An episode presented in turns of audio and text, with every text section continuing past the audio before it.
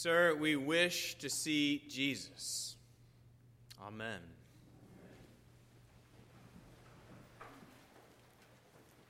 Good morning. It's a good little prayer, isn't it? I, th- I think well, we wish to see Jesus. That's what the Greek person said um, in our gospel passage. They came and said, We wish to see Jesus.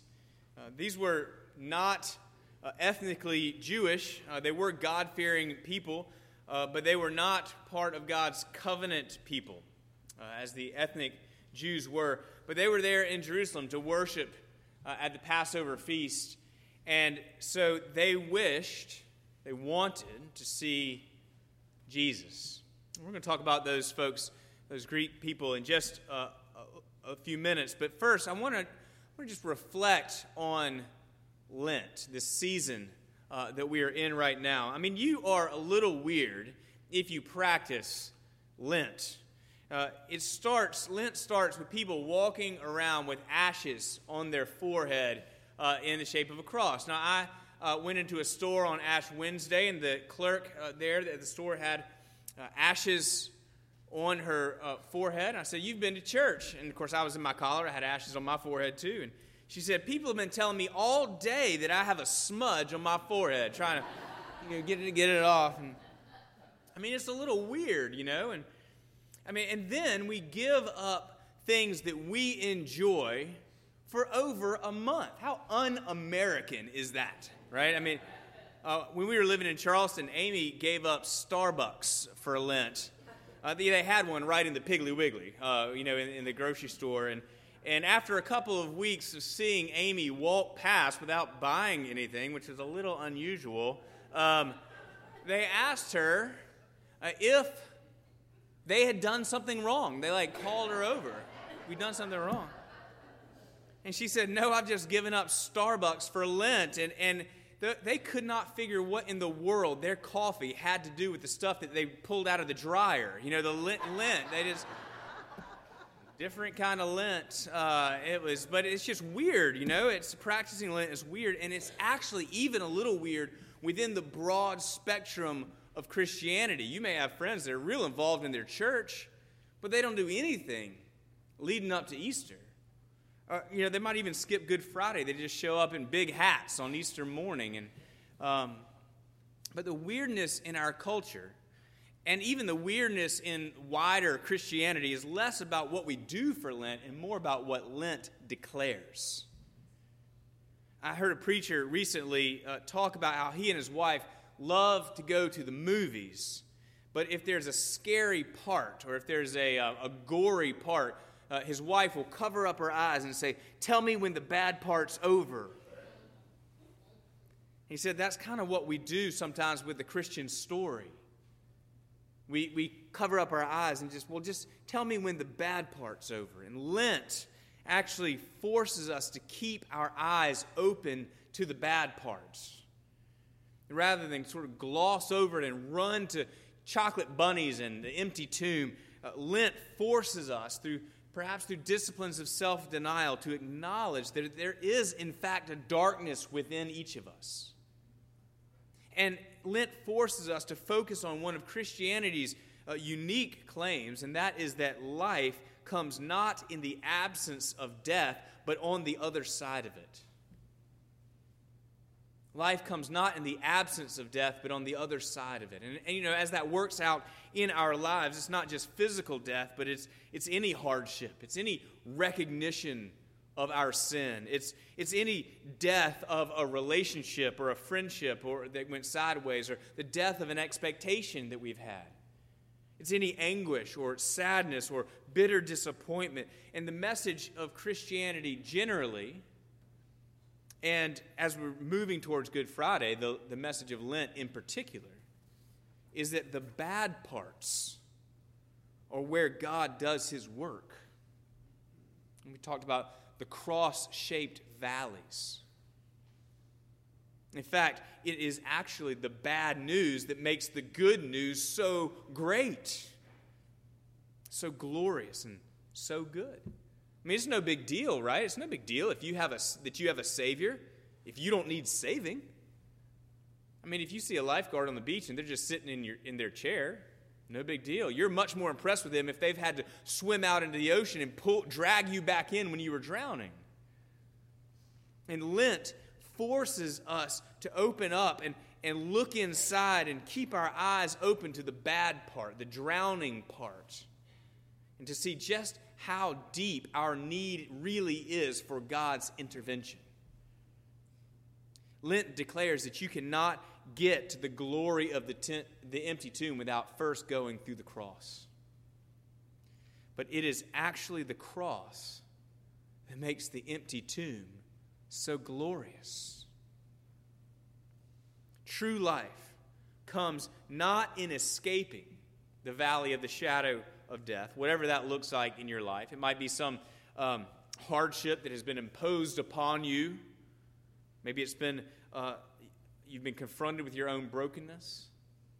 But whatever it is, true life comes not in escaping the valley of the shadow of death, but on the other side of it. And so that brings us back to those Greek folks from our gospel passage. The, um, they may have been from Greece. They were certainly Greek speaking. They were not Jewish, but they had been there in Jerusalem for the Passover and they had seen this palm waving crowd when Jesus rode into town on a donkey. And they had probably heard about the fracas in the temple uh, when Jesus had turned over the table of the money changers. And they had witnessed the devotion of the, the masses, and they had even perhaps uh, heard Jesus teach. And they must have asked, Who is this guy? I mean, is this the one that we have been waiting for? That we've all been waiting for. And so they grabbed Philip, who was also a Greek speaking uh, man, and, and he was Jesus' disciple, and they say, Sir, we wish to see Jesus. And so Philip grabs An- Andrew, and they, all, they go and tell Jesus about the request. And what would you expect Jesus to do? Like pull out his calendar, right? And say, well, actually, I've got some time at 3 o'clock, or I'm booked till Thursday, or I've got an appointment on Friday. I might see if I can move that one. Um, I mean, but something, right? Something. But Jesus takes this unexpected turn, and what he says seems to have no, no bearing, nothing to do with the request. He says, The hour has come for the Son of Man to be glorified. You can just picture Philip and Andrew going, Huh? Did you hear what we said? But this request, this, and particularly it's the fact that, that non Jews, these Gentiles who were wanting fellowship with the Jewish Messiah, uh, it stirs something in Jesus. I mean, it, his hour has come, which means his cross is near. What is finally upon him is his appointment to widen the scope of God's covenant people from the ethnically Jewish to the whole world. And he's going to do that by taking the sin of the world upon himself on the cross. And so when these Greeks say, We wish to see Jesus, what Jesus says is, It's happening. It's happening. It's time for the Son of Man to be glorified. And of course, when we think of being glorified, we think of a rise to power, right? The, the praise of nations, the wealth uh, of the good life. But Jesus is saying that his cross is his glorification. Listen to what he says. Unless a grain of wheat falls into the earth and dies, it remains just a single grain. But if it dies, it bears much fruit. In other words, what he's saying is life comes on the other side of death. In order to give life, the grain must first die. The grain must first be separated from its source of life and be buried in the ground, and then through its death and its burial, life springs forth. Now, for the grain, that's more grain, right? And, and maybe for us, is, is bread for us, filling us, nurturing us. But first and foremost, in this little metaphor, Jesus is talking about himself. I mean, just like the grain has to die, in the same way, way Jesus was separated from his source of life, which was the Father. Remember on the cross, he cries out, My God, my God, why have you forsaken me? He's separated from his source of life. And in that separation, he cries out, It is finished. And then he dies. And he's buried on Good Friday. Through his death, on the other side of his death, life springs forth for all people. And sins are forgiven, and shame is shaken off. Hope is restored. And this is the Lenten declaration, which is first modeled in Jesus' own mission that his resurrection life comes only after his death on the cross. He has got to go through death in order to get to life. And our life in him and our life for him comes only because of his death on the cross. Then Jesus says something that may seem a little unsettling, but actually, ultimately, I think is quite hopeful. He says that this pattern, this death, then life pattern, actually is modeled also and repeated in the life of Christians. He says, Those who love their life will lose it, and those who hate their life in this world will keep it for eternal life. And we heard a, a statement like this a few weeks ago. We looked at Mark chapter 8. And I don't think that Jesus, in this context, means loving or hating our lives in terms of like a degree of affection. Love my life or I hate my life. Like I don't mean he means it like that. Rather, to love one's life in this way is to exalt our own wants over the plans that God has for us. To resist the hard times that He works in. To, to, love our life in this context is to hold on to the things that we think are going to give us life, even when they don't deliver what they promise. You know, we think, well, if I just keep pushing, if I can just make it to the end of the month, if I can just get through this project, if I can just get my last kid graduated, if I can just get this raise, I mean, whatever it is, then life will be better. Then life will be manageable. Then I will have the peace that I'm looking for. We know how all that works out, right? I mean, you get the deal done, what do you have to do next? Another deal. it builds expectation.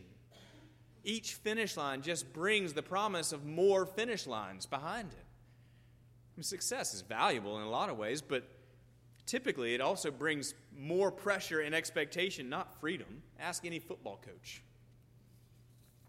Those who love their life will lose it, Jesus says. But then he says, and those who hate their life in this world will keep it for eternal life. Now, to hate one's life in this context, not depression, not suicide, but it is to give preference for God's sovereign will over one's own wants and desires. To give preference for God's sovereign will over one's own wants and desires. We die to ourselves in preference for the life that God wants. We look to his cross and his resurrection, and then we cling to that promise that he has got us no matter what, come what may. Which is again why Lent does its work. Because we give up something little like cookies. and every time we impulsively grab for a cookie, but pull our hand back, we are reminded again of Jesus' sacrifice for us. But that sacrifice somehow actually prepares us for walking through those difficult seasons like undiagnosed illness or like clinical depression or like loneliness or like whatever it is that this season it just hadn't turned out the way it should have or the way I thought it would. We know, and partially because Lent prepares us to know, we know that life comes on the other side of death. We want to say, don't we? No, no, don't tell me I've got to die. Tell me to live. I want to be I want a smiling preacher on a stage to tell me about my best life now. But God, that's not the way the Christian life works. Living comes through dying. The grain has to die first. Has to be separated from its source of life first. Has to be buried first. And then, maybe slowly, but surely, life comes. Now, I want to just pastorally, readily acknowledge this is way easy here, way easier for me to say than it is for any of us to do. I've recently had some circumstances in my own life where I have been forced to check and see if I believe my own preaching. And I have found in these little earthly deaths, these little dying to self deaths, they're no fun at all. That's what I've found. But I've also found firsthand that because Jesus is with us, because he is walking with us through the valley of the shadow of death, that he is good for his promise of fruit and life.